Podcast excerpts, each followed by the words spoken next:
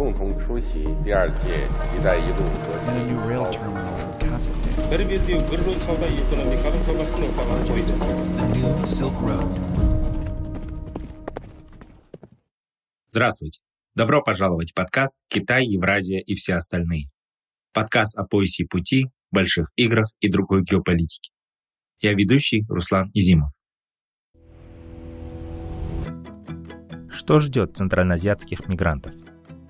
Многомиллионные мигранты из стран Центральной Азии, работающие на территории России, это явление, которое не перестают изучать разные исследователи. Несмотря на то, что трудовые мигранты являются самой уязвимой группой, которая страдает от любых колебаний мировой экономики, антироссийских санкций, пандемии, полицейского произвола и насилия, они же самые устойчивые и адаптивные работники. После любого кризиса мигранты возвращаются на прежний цикл, продолжают работать и посылать деньги, поддерживая свои родные семьи и общество. Сегодня более 2 миллионов граждан Узбекистана, а также по 1 миллиону человек из Кыргызстана и Таджикистана находятся в трудовой миграции в России. Денежные перечисления мигрантов составляют около 30% от ВВП Кыргызстана и Таджикистана. Для правительств стран Центральной Азии трудовая миграция уже стала нормальным явлением, и неспособные обеспечить миллионы новых рабочих мест чиновники включают трудовых мигрантов свои расчеты и доходную часть бюджета. Но это не значит, что трудовая миграция перестает быть огромной общественной проблемой. Как обстоит сегодняшняя ситуация на миграционном поле в России? Чем отличается трудовая миграция в России и Турции? Почему трудовые мигранты продолжают удивлять исследователей? И в целом, от каких факторов зависит судьба центральноазиатских мигрантов?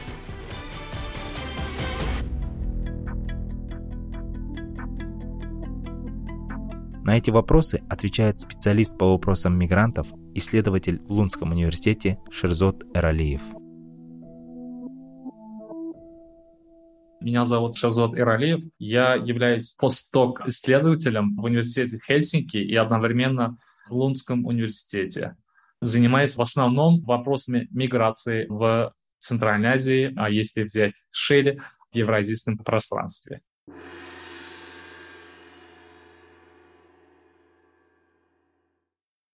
Денежные перечисления мигрантов составляют большую часть валютных поступлений в странах Центральной Азии. А давайте начнем с обозначением масштаба поступлений мигрантов для нас, для наших стран Центральной Азии. Например, по статистике, вот сколько жителей выезжает из Узбекистана, Кыргызстана, Таджикистана и Казахстана в другие страны? И какова доля переводов мигрантов в бюджете этих республик? Здесь, я думаю, можно сразу обозначить три основные страны донора а, миграционного труда. Это Кыргызстан, Таджикистан и Узбекистан. Нет точных данных, сколько граждан каждой из этих стран находится в трудовой миграции, потому что статистические методы каждой страны и принимающей, и отправляющей сильно различаются. Да, не только разных стран, даже отличаются методы подсчета отдельных ведомств той же, например, России, что в итоге мы получаем разные и даже иногда противоречащие друг другу цифры. Тем не менее, например, можно взять, сколько мигрантов находится в России, самой основной принимающей стране, чтобы понять масштабы этой миграции. Здесь, безусловно, граждане Узбекистана составляют самое большое количество. Как минимум 2 миллиона выходцев из Узбекистана э, трудятся на территории Российской Федерации. Из Таджикистана больше миллиона, и из Кыргызстана около 600-700 тысяч граждан находятся на заработках в России. Но опять-таки это, как я говорил выше, условные данные, на которых э, экспертное сообщество более-менее опирается. Надо также иметь в виду, если взять количество мигрантов на душу населения, то есть сколько мигрантов приходится на 1 миллион э, населения, то здесь мы видим, что больше э, таджиков и кыргызов находятся в миграции по соотношению к общему числу населения этих стран. Теперь э, по денежным переводам. Да? Возьмем наиболее свежие данные 2020 года, потому что на 2021 год э, у нас ну, не все страны, э, не у всех стран есть в свободном доступе эти данные. Вот по итогам 2020 года а, в Узбекистан поступило чуть больше 6 а, миллиардов долларов. Это около десятая часть валового внутреннего продукта Узбекистана. То есть а, денежные переводы считаются важным фактором уменьшения последствий безработицы и бедности в этой стране. Из этих 6 миллиардов долларов на долю России пришлось около 4,3 миллиарда долларов. То есть больше четверти денежных переводов поступает не из России, а из таких стран, как США, э, Южная Корея, Турция, Израиль и другие. Это говорит о наличии существенного количества выходцев из Узбекистана в вышеназванных странах, помимо России. Да?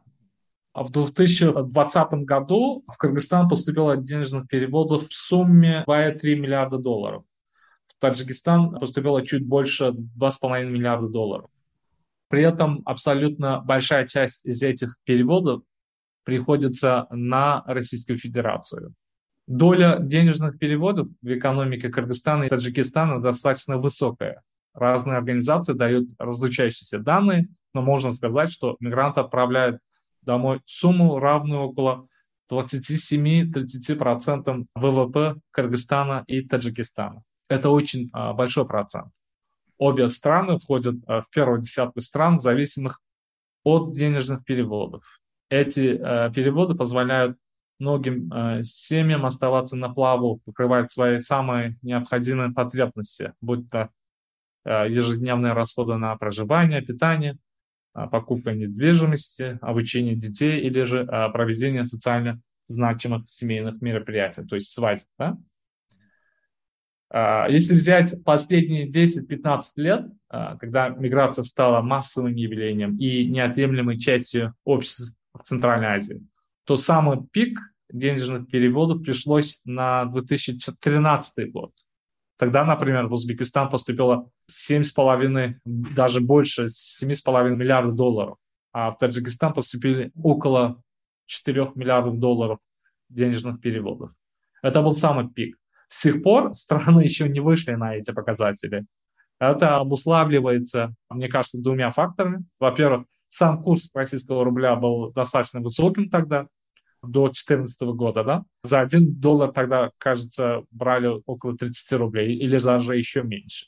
С аннексией Крыма в 2014 году э, и последующими антироссийскими санкциями рост экономики России сильно замедлился, и это в первую очередь ударило по мигрантам. Последующие годы объем денежных переводов и, соответственно, количество мигрантов начало постепенно расти. Этот объем был близок к уровню 2013 года, когда нас постигла пандемия. Денежные переводы действительно резко упали в первые месяцы пандемии. Это весна, март, соответственно, апрель, май 2020 года. Но к концу лета уже 2020 года объемы начали опять возвращаться к прежним уровням. Спасибо, вы обозначили масштаб вопросов миграции для нас, для стран Центральной Азии, э, сколько переводы. В вашей последней книге «Политическая экономика незападных миграционных режимов. Трудовые мигранты из Центральной Азии в России и Турции» вы сравниваете эти две страны, важные места назначения для мигрантов из Центральной Азии. Как зародилось это исследование и каким выводом вы приходите? Ага, спасибо за очень важный вопрос. А, Эту книгу я в первую очередь должен сказать, эту книгу мы написали а, в соавторстве с моим коллегой Рустамом Оренбоевым, тоже из Лунского университета. Как зародилась эта а, идея этой книги, этого исследования? После ужесточения миграционного законодательства в Российской Федерации в 2012-2015 годах а, на волне антимигрантских настроений в начале десятых годов, да, если вы помните, а это и закон о так называемых резиновых квартирах, это правило 90-180, это запрет на въезд за малейшее нарушение российского законодательства. А вот российские власти а, всерьез начали в большом количестве депортировать мигрантов, а, нарушивших, по мнению российских властей, а, законодательство этой страны. По несколько сот тысяч граждан из стран Центральной Азии начали получать запрет на въезд в Россию от 3 до 10 лет в зависимости от, от тяжести нарушения. Это в купе с ухудшением экономической ситуации, что сделало а, Россию не самой притягательной страной для миграции. И те люди, которые были э, выдворены из России и вынуждены были возвращаться домой, начали искать другие альтернативные пути для миграции, потому что у них и дома тоже не было работы. Вот очевидной тогда альтернативы в этом случае были для многих Казахстан и Турция из-за возможности безвизового въезда и относительно высокого экономического роста. Относи... Я говорю относительно, потому что относительно стран происхождения этих мигрантов э, все-таки был намного, экономика была намного выше в Турции и в Казахстане. Так вот, после 14-15 годов существенно увеличилось э, количество э, мигрантов из Центральной Азии, в частности, узбеков-мигрантов э, в Турции. Когда мы делали первые полевые исследования в Турции с моим соавтором Рустамом Урембоевым, мы замечали, что достаточно большое количество мигрантов в Турции уже имели опыт работы в России. То есть некоторые были вынуждены просто работать в Турции, ожидая истечения срока запрета на въезд э, в Российскую Федерацию. Очень часто они, э, когда мы с ними разговаривали, и во время интервью, и, э, и когда мы неофициально тоже общались, неформально, они очень часто сравнивали свой миграционный опыт в России и Турции. И нам стало интересно, почему бы не проводить сравнительные исследования миграционных режимов этих двух стран.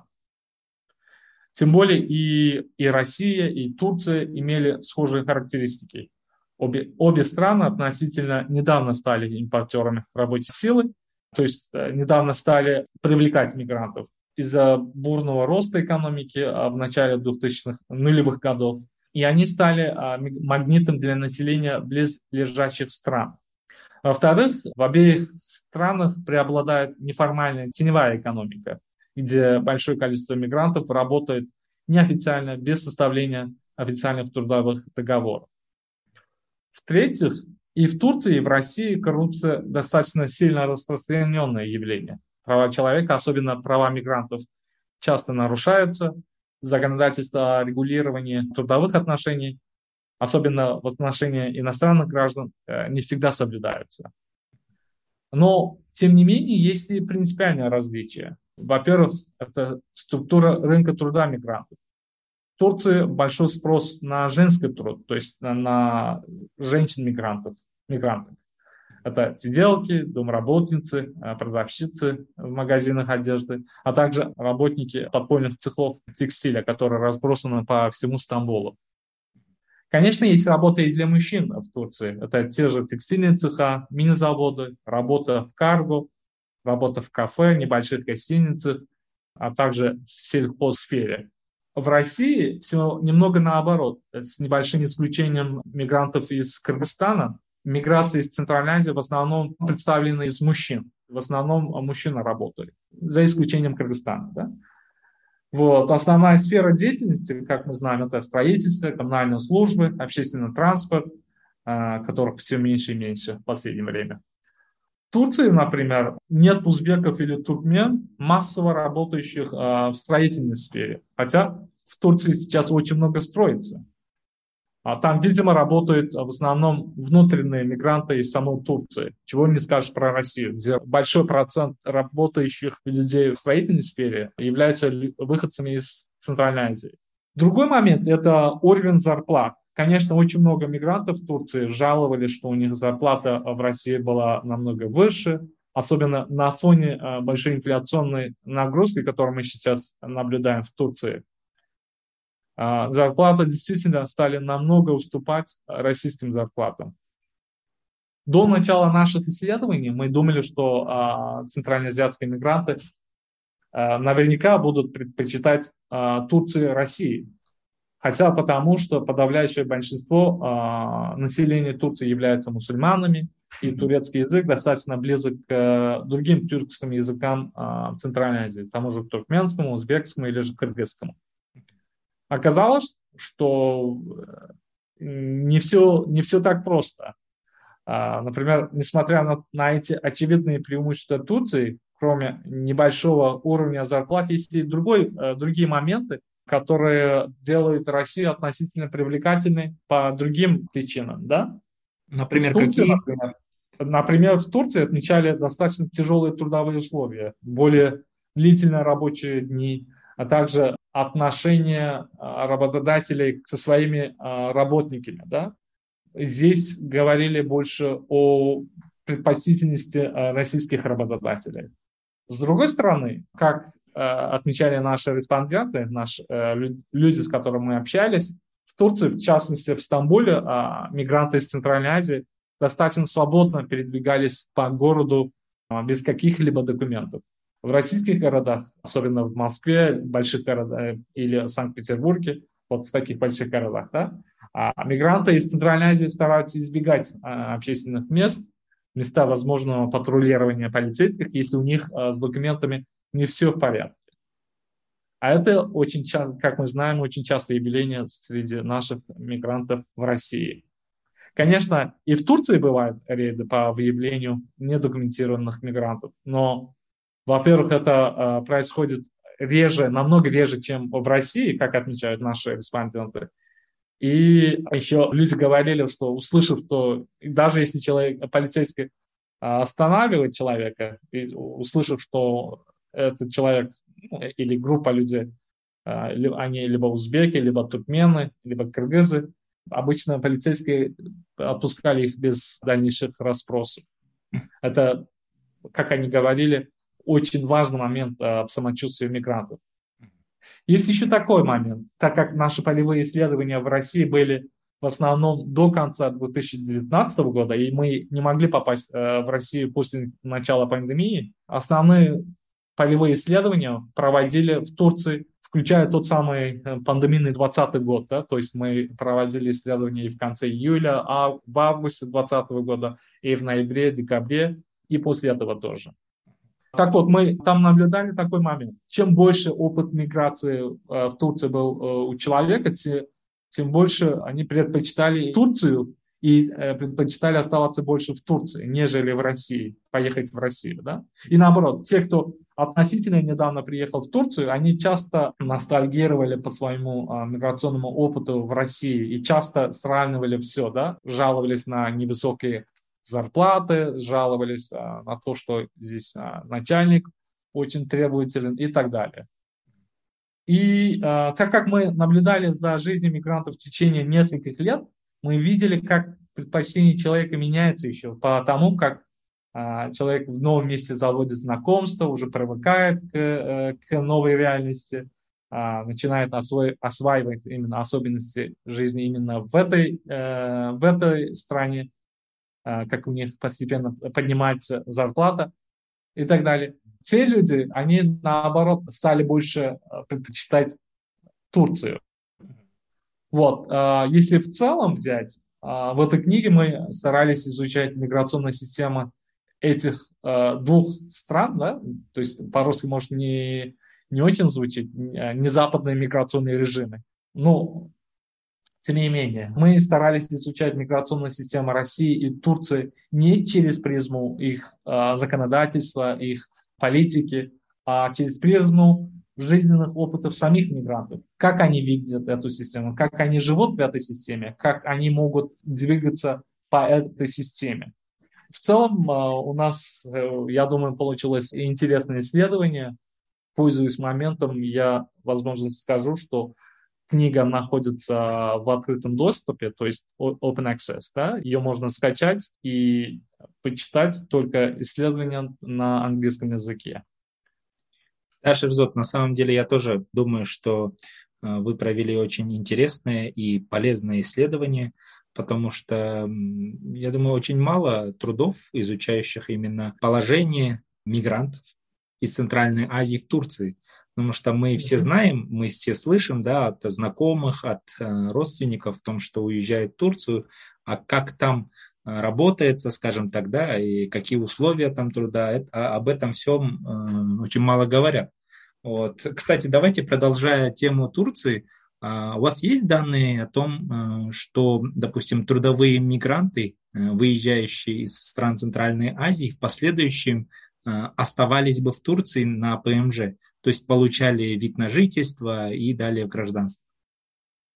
Ну, я бы сказал, отметил несколько категорий граждан. Например, есть люди, которые, у которых есть четкий план, скажем, собрать достаточную сумму для, ну, для покупки дома, да, либо для проведения свадьбы. А, люди э, планируют, они могут заработать столько денег а, в определенный срок. После этого они могут привыкать, после этого кто-то действительно возвращается домой, после этого, либо они продолжают дальше оставаться, потому что ну, расходы, деньги всегда нужны, да, все время есть дыра в хозяйстве, которую нужно заполнить. И они дальше продолжают дальше работать. Но а, интересный момент, да, кто-то из них старается получить ПМЖ. И это в Турции, это возможно. Надо не нарушать законы а, страны пребывания, как и во всех странах, да. Но есть и та категория людей, которые видят Турцию как транзитную страну. В Европе Турция известна как транзитная страна, через которую а, мигранты из Ближнего Востока и Северной Африки пытаются а, попасть в Европу. И они часто делают остановку в Турции, чтобы дальше попасть в Европу. Да? Мы наблюдали среди наших мигрантов из Центральной Азии людей, которые действительно пытались оказаться в Европе, потому что э, в Турции есть достаточно, скажем так, неформальная инфраструктура по предоставлению услуг для людей, которые пытаются оказаться на территории Европейского Союза. Да? То есть это переправа через море, либо же подготовка различных документов для консульств европейских стран. И мы видели, как граждане из Центральной Азии тоже старались попасть дальше в Европу. То есть они видели Турцию как промежуточная страна. И у некоторых это получалось, у некоторых это не получалось, потому что они стали жертвой обманных путей, то есть недобросовестных посредников, скажем так. Вот. Но, тем не менее, такой интерес наблюдается у многих мигрантов из Центральной Азии в Турции. Шерзот, а давайте э, вернемся в Центральную Азию. Mm-hmm. Расскажите, пожалуйста, насколько механизм Евразийского экономического союза облегчает режим трудовых мигрантов России?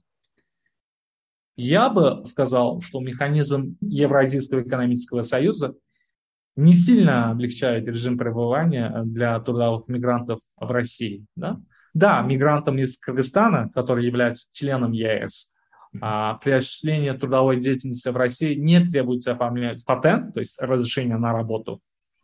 Также э, граждане Кыргызстана освобождены от постановки на миграционный учет в течение 30 дней с момента прибытия в Россию. Еще, мне кажется, образовательные дипломы, выданные кыргызскими учреждениями, они признаются наравне с российскими, да, на территории России. Но на этом заканчиваются эти преимущества. Если взять в целом, я бы сказал, что все трудовые мигранты из Центральной Азии, э, я говорю здесь, исходя из своего опыта общения с различными мигрантами в России, да, они сталкиваются почти с одинаковыми проблемами. Это, то есть и для кыргызов, и для узбеков, и для таджиков это касается и невыплаты зарплат, и нарушения трудового законодательства, и полицейский произвол. Даже если возьмем, например, самое последнее э, нововведение в России – от конца 2021 года, то есть это относительно новые, э, новые правила, согласно которым въезжающие в Россию для работы иностранные граждане, в том числе и кыргызстанцы, обязаны в течение 30 дней пройти медицинский осмотр, что, мне кажется, сильно обесценивает преимущество пребывания Кыргызстана в Евразес, э, Евразийском экономическом союзе. А, это приводит к справедливому недовольству кыргызстанцев, которые утверждают, зачем нам тогда Евразес, да? Зачем нам членство тогда в этой организации? Да, вот то, что вы только что упомянули, еще в конце прошлого года в России вступил новый закон, который вводит для граждан Центральной Азии обязательную дактилоскопическую регистрацию и фотографирование медицинские справки да, при каждом пересечении российской границы. А, но в то же время эти правила не распространяются на граждан Беларуси. Хотя они ну, Беларуси, допустим, Кыргызстан также да, являются а, членами Евразийского экономического союза, ну и если в целом смотреть, это как бы такие же постсоветские страны. То есть миграционная политика российских властей, она все больше приобретает а, как бы это мягче сказать, такой российский характер, да? А как вы думаете, усилится ли эта тенденция в связи с последними событиями? Мне кажется, это не первая попытка властей Российской Федерации показать своему населению, что они борются против так называемой э, незаконной миграции. В России, как мы знаем, очень часто, когда население недовольно правительственной политикой, когда люди критикуют власти за то, что э, стало очень много мигрантов, которые отбирают работу у местного населения, либо которые не соблюдают местные правила, скажем так, культуры, да, а, государство пытается решить эту проблему с очередным ужесточением правил пребывания иностранцев. Да, показать, что вот они действительно борются с этой проблемой, они хотят решить эту проблему. Но как только, насколько мы знаем из, а, из предыдущих а, нововведений по отношению к миграционной политике в России, с одной стороны, государство пытается действительно облегчить учет пребывающих граждан, либо облегчить пребывание иностранцев на территории Российской Федерации, но, с другой стороны, это не всегда приводит к тем результатам, которые изначально декларировались при введении этих правил. Да? То же самое по дактилоскопическую регистрацию, да, о которой вы говорите, фотографирование, медицинская справка при, каждой, при, каждом пересечении границы. Как это сделать э, технически, я пока себе не представляю. Кроме того, что э, это будет отнимать большие временные, человеческие и финансовые ресурсы у государства. Э, то есть представляете, да, сколько времени занимает у человека проверить у пограничника, и если к этому добавить дактилоскопическую регистрацию, фотографирование и так далее, сколько времени это займет. Но, более того, есть другая сторона вопроса. Кого именно будут так регистрировать? Каждого гражданина из каждой из стран Центральной Азии? Или же из тех же э, трех стран, Кыргызстана, Таджикистан и Узбекистан? А, и как определить, что человек едет на трудовую деятельность? Да? Как тогда быть э, с тем же Евразес, членом которой является, например, Кыргызстан? И основным правилом действия которой э, является свободное пересечение, в том числе и труда. То есть я не вижу, как это возможно технически, пока. Тем более, с учетом того, что сейчас идет война, а, пока внимание государства и общества заняты ситуацией в Украине и их воображаемым противостоянием с Западом, мне кажется, государство, по крайней мере, на какой-то срок отложит это действие, насколько мне кажется. Давайте обсудим один из, наверное, самых актуальных вопросов, которые вот касаются миграционной темы, вот конкретно в наше а, время. Одним из очевидных и неизбежных последствий войны России в Украине, по мнению большинства экспертов, а, станет отток трудовых мигрантов из России. Мы можем сегодня уже прогнозировать, как будет происходить этот процесс. Будут ли вынуждены мигранты вернуться домой или часть из них смогут сохранить рабочие места в России? Прежде чем ответить на ваш вопрос, я, наверное, небольшое отступление сделаю. Да, конечно. А, знаете, когда а, Запад первый раз а, ввел санкции против России за аннексию Крыма в 2014 году, ага. российская экономика тогда резко ощутила влияние этих санкций, и это в первую очередь ударило по мигрантам. С одной стороны, рубль резко подешевел, что, естественно, привел к уменьшению суммы переводов в долларах. С другой стороны, экономический, сам экономический кризис привел а, к уменьшению количества мигрантов из Центральной Азии в России а, в последующих годах. Но через пару лет и количество мигрантов, и объем денежных переводов опять начали расти. То же самое произошло и во время глобального кризиса 2008-2009 годов. И во время вот, последней пандемии, да, 2020 а, год. А несмотря на самые мрачные прогнозы международных институтов, включая а, Всемирного банка, МВФ и разных структур ООН, денежные переводы, да, действительно, они упали. А, я, я на первый ваш вопрос еще не успел, а до конца, а, может, не, не раскрыл. Но несмотря на то, что они, ну, скажем так, да, в Таджикистане они немного упали, а в, Кыргыз... А в Узбекистан, например, а, денежные переводы с, а, по сравнению с предыдущим годом даже немного выросли. Да, переводы из России уменьшились, но это за счет увеличения, резкого увеличения, двухкратного, трехкратного увеличения из других стран в Узбекистан, можно сказать, что в целом объем денежных переводов был э, на том же уровне, как и в предыдущие годы. То есть, к чему я это говорю? Мы видим цикличность и resilience, да, можно сказать устойчивость, но это, это термин, по-моему, не, не точно определяет. Тем не менее, я хочу сказать, что э, если взять последние 10-15 лет, мы видим вот цикл, как происходит кризис, и перелеты, и, соответственно, количество мигрантов уменьшается. Через какое-то время опять э, поднимается, э, происходит опять другой кризис, будь это экономический, либо, либо другой, эпидемиологического характера, как э, предпоследний, да, и опять э, снижается этот уровень. Поэтому, э, возвращаясь к нынешней войне в Украине, э, здесь следует учитывать несколько факторов. Во-первых, надо признать, что нынешние санкции а, против России достаточно мощные, но влияние санкций экономика начинает ощущать не сразу, как многие ожидали, да? Uh-huh. Конечно, от, зависит от отрасли, но тем не менее в целом мы не увидели, что российская экономика рухнула, как этого ожидали, например, в прессе, как об этом предсказывали в прессе.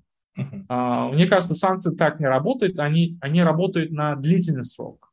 Uh-huh. Несмотря на то, что Международные финансовые институты прогнозировали, опять-таки, резкое уменьшение денежных переводов в страны Центральной Азии вследствие войны. А, да, как мы видим, у нас уже есть данные на март, на апрель. В Кыргызстан, например, мне кажется, по-моему, 20% уменьшение количества миграционных переводов по сравнению с предыдущим годом. И в Таджикистане было снижение. Но, как мы видим, уже по апрелю они уже возвращаются к уровню предыдущего года. Вот поэтому я бы сказал так. А, да, кто-то из мигрантов будет возвращаться из-за потери работы. Возможно, они переориентируются на другие страны, в том числе и на Турцию, да, как мы говорим. Либо они будут меньше зарабатывать, но из-за неимения другой альтернативы домой, дома. То есть у них дома другой работы нет. Да и турецкая экономика тоже переживает не самые лучшие времена. Многие из них, мне кажется, многие из наших мигрантов продолжат дальше оставаться в качестве трудовых мигрантов в России. Один интересный момент я могу привести из своего личного опыта. В начале апреля я летал из Ташкента и оказался случайно рядом с выходом рейса в Сочи. Там из около 300 человек, вылетающих этим рейсом, минимум ну, 280, я бы сказал точно. То есть 98% были мужчины трудоспособного возраста. То есть почти все они были трудовыми мигрантами. И это несмотря на прогнозы о массовом возвращении мигрантов домой. Также а, личные разговоры с мигрантами и их семьями из Узбекистана. Я вот родом из Узбекистана, наверное, стоило э, об этом упомянуть э, в начале беседы. Вот, а они тоже подтверждают тот факт, что да, есть те, кто потерял работу, да, есть те, кто возвращается домой, либо ищет уже другой, другие альтернативные варианты миграции. Но пока массового возвращения мы не видим. Многие, многое еще зависит а, от хода войны в, в Украине и противостояния России с Западом. А в долгосрочном плане российская экономика, наверное, все-таки будет вытеснять какое-то количество мигрантов из-за кризиса потому что этот кризис, мне кажется, он будет э, достаточно сильный, и этот упадок, мне кажется, будет ощущаться в течение долгого времени. И из-за этого российская экономика все-таки вытеснит какое-то количество мигрантов. Но это не произойдет в короткий промежуток времени. И в таком большом количестве или как массового такого возвращения я, я пока не вижу. Это мое личное видение. Возможно, я ошибаюсь. Да, это интересно. На самом деле, если почитать, как вы правильно упомянули, разные средства массовой информации или даже оценки экспертов, то много таких пессимистических да, прогнозов о том, что будет массовый отток мигрантов, будет сокращение объемов переводов. Но, несмотря на это, пока действительно ситуация кардинально не меняется. Но, тем не менее, мы же все-таки ожидаем, что будет определенное ухудшение да, ситуации. И, наверное, самым оптимальным решением вопроса мигрантов было бы улучшение условий в самих странах Центральной Азии. А давайте вот поговорим, какую политику проводит правительство стран Центральной Азии для поддержки мигрантов, какие меры принимаются. Вот расскажите, пожалуйста, о таких программах поподробнее, если есть они. Я не могу на таком экспертном уровне комментировать ситуацию в Кыргызстане и Таджикистане, но могу кое-что сказать об Узбекистане, так как я сам родом из Узбекистана и служу за развитием э, событий на постоянной основе, да? Миграционная политика, как мы знаем, этой страны делится на до 2016 года и после него, то есть до смены президентов. То есть потому как предыдущий президент Узбекистана Каримов называл мигрантов лентяями, позорящими нацию, можно судить, какой, какой была политика и, в частности, отношение властей к миграции. Да. А, можно сказать, что нынешнее правительство Узбекистана кардинально поменяло такую политику, стараясь создавать условия для трудовых мигрантов. То есть государство на официальном уровне признало, что оно не может создать столько рабочих мест, сколько понадобится для покрытия потребностей работы всего населения. И исходя из этого, мне кажется, она старается, как и соседние страны, старается сделать э, благоприятные условия для трудовой миграции. Я говорил, кажется, это и в другом месте а, раньше, что даже если ВВП Узбекистана, экономика Узбекистана будет расти очень быстрыми темпами, да, скажем, от, от 10% и выше, что уже невозможно а, в нынешних реалиях. Даже с таким темпом развития Узбекистан не сможет обеспечить а, работой все населения. То же самое касается и, и Кыргызстана, и, и Таджикистана. Представьте себе, например, как самая густонаселенная страна а, в Узбекистане каждый год около 600-700 тысяч молодых людей выходят на рынок труда. Даже с учетом людей, выходящих на пенсию, и с учетом других факторов, да, каждый год э, Узбекистану э, нужно создавать не менее полумиллиона новых, новых рабочих мест. А это для Узбекистана с экономикой с ВВП около 60 миллиардов долларов, это, это невозможно. И мы это должны признать. Поэтому, мне кажется, власти начали воспринимать миграцию как нормальное, даже нужное и смягчающее последствия безработицы явление. Сейчас, как можно судить по правительственным постановлениям и решениям, которые государство уже, э, и как я вижу, принимает уже последние 2-3 года, да, мне кажется, государство делает упор на то, чтобы граждане Узбекистана, ну, то есть будущие трудовые мигранты, имели какие-то профессиональные и языковые навыки еще до отправления в миграцию. То есть государство открывает так называемые э, моноцентры, где готовят мигрантов к определенным профессиям. Это для того, чтобы мигранты как можно меньше работали разнорабочими, а имели какие-то профессиональные навыки, чтобы претендовать на более высокую зарплату, чем, например, получали бы в качестве э, разнорабочих. Государство делает ставку на это.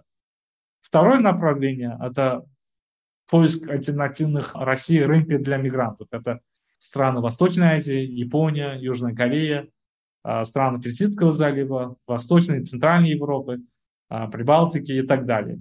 Uh-huh. Я думаю, и я в этом уверен, что такую же политику проводят соседние страны, Кыргызстан и Таджикистан.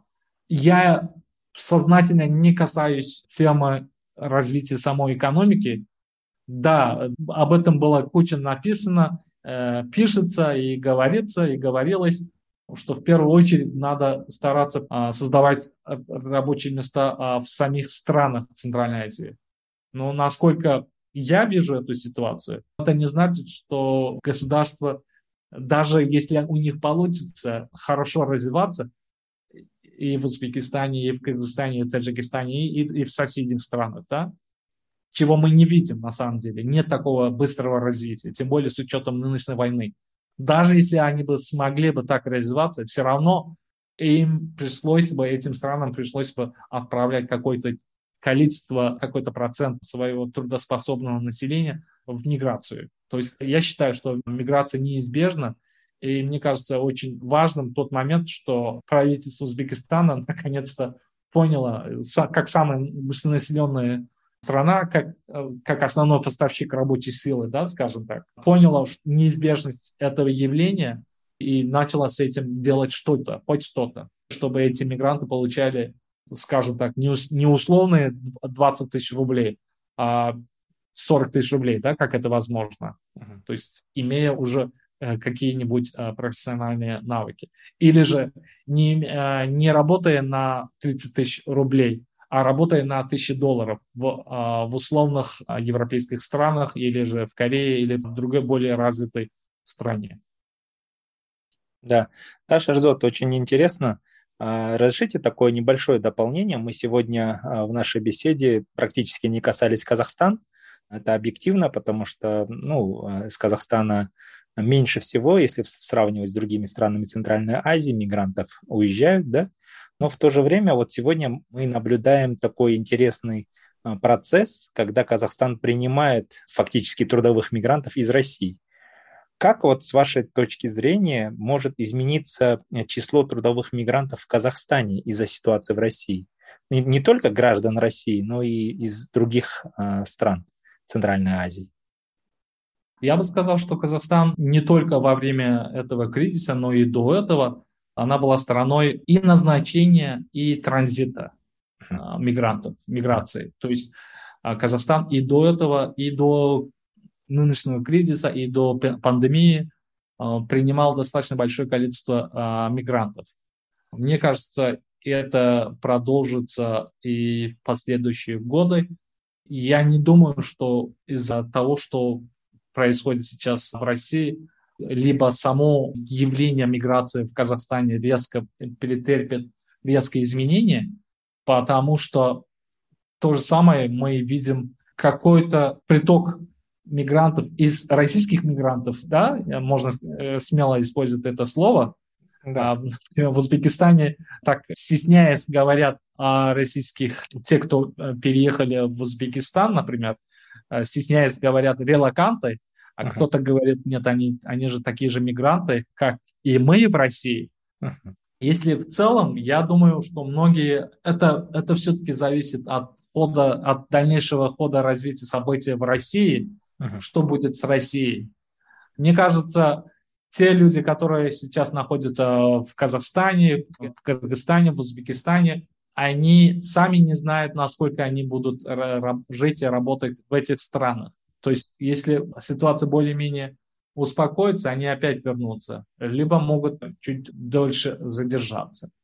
Но этого пока мне трудно прогнозировать. Это зависит от хода э, событий в России. Но я бы, опять-таки, возвращаясь к первой мысли, я бы не ожидал резких изменений в этом плане.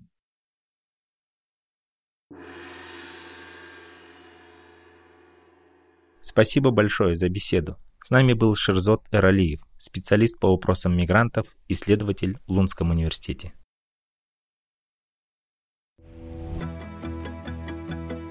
Все эпизоды нашего подкаста вы сможете найти на подкастинговых платформах Apple, Google подкасты, Spotify, Amazon, Яндекс.Музыка и другие. На сайте Каан мы также размещаем текстовой транскрипт каждого эпизода и полезные ссылки на отчеты, доклады, книги и биографии наших спикеров. Спасибо за внимание.